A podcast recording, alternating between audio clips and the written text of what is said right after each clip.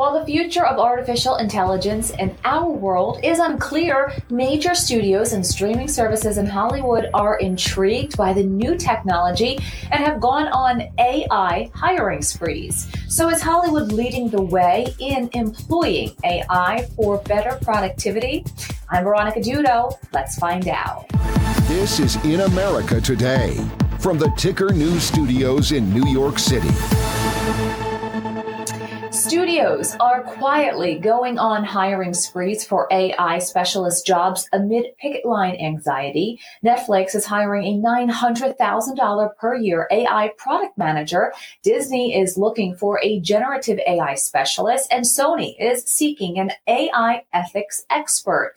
The new technology is quickly becoming a staple as the Writers Guild strike continues. While the writers and actors are driven by multiple concerns, the role of artificial artificial intelligence in the entertainment business has emerged as a hot button issue. Here's actor Bryan Cranston delivering a message to Disney CEO Bob Iger. I know, sir, that you look through things through a different lens.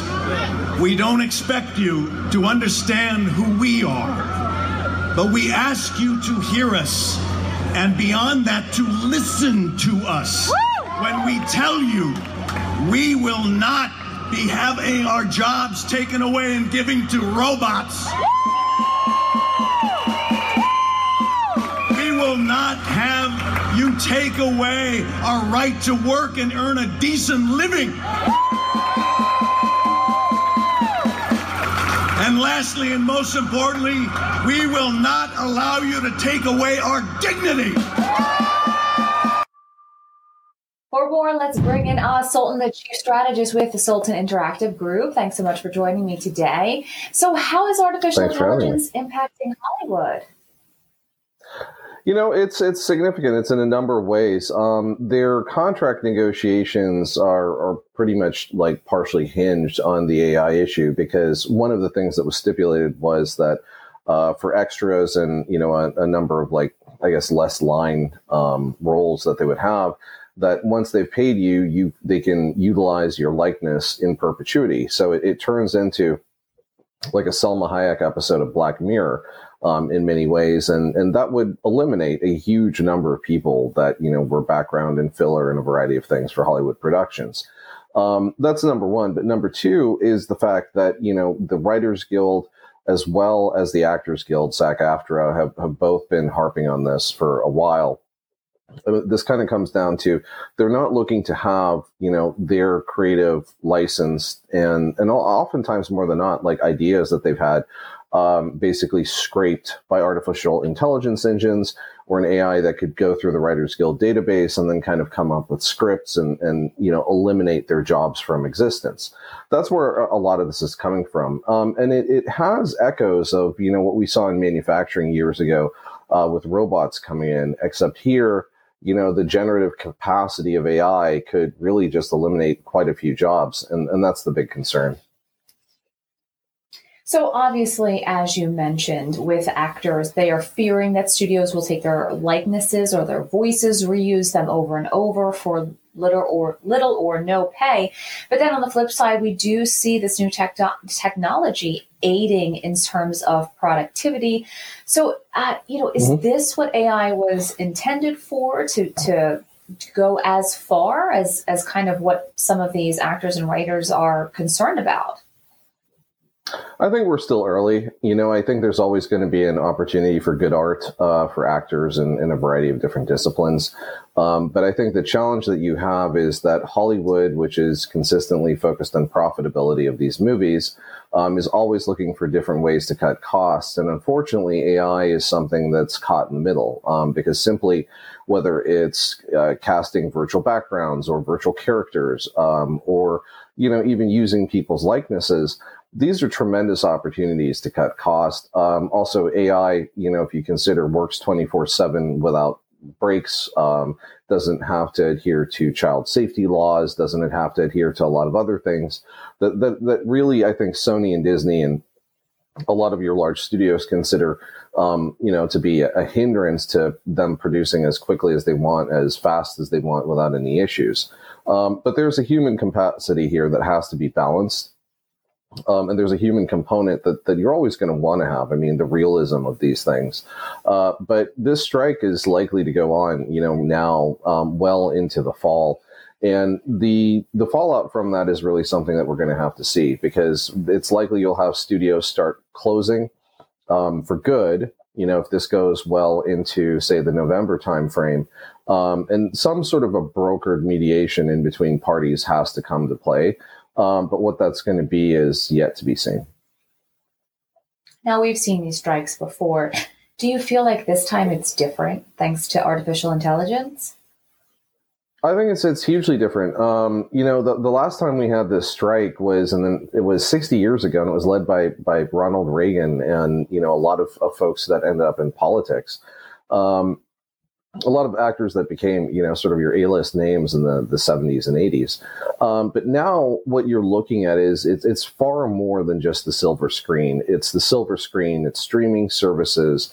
Um, it is potentially streaming services that use um, that could be on you know smaller screen services like your YouTubes as as well as secondary and tertiary services. Um, but then there's there's the the bigger question um, inside of this of the the allied industries with it because it's not just the actors.